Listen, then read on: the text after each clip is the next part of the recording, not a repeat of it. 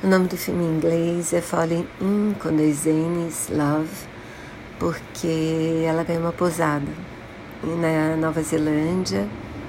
Ela estava bem chateada com a vida em São Francisco, não estava bem com o namorado, estava insatisfeita no emprego. E aí ela larga tudo e vai para lá. E, bom, o filme é super previsível, mega sessão da tarde bem bobinho, mas as paisagens são bonitas, eles são fofos. Eu não recomendo, mas para passar o tempo, tudo bem.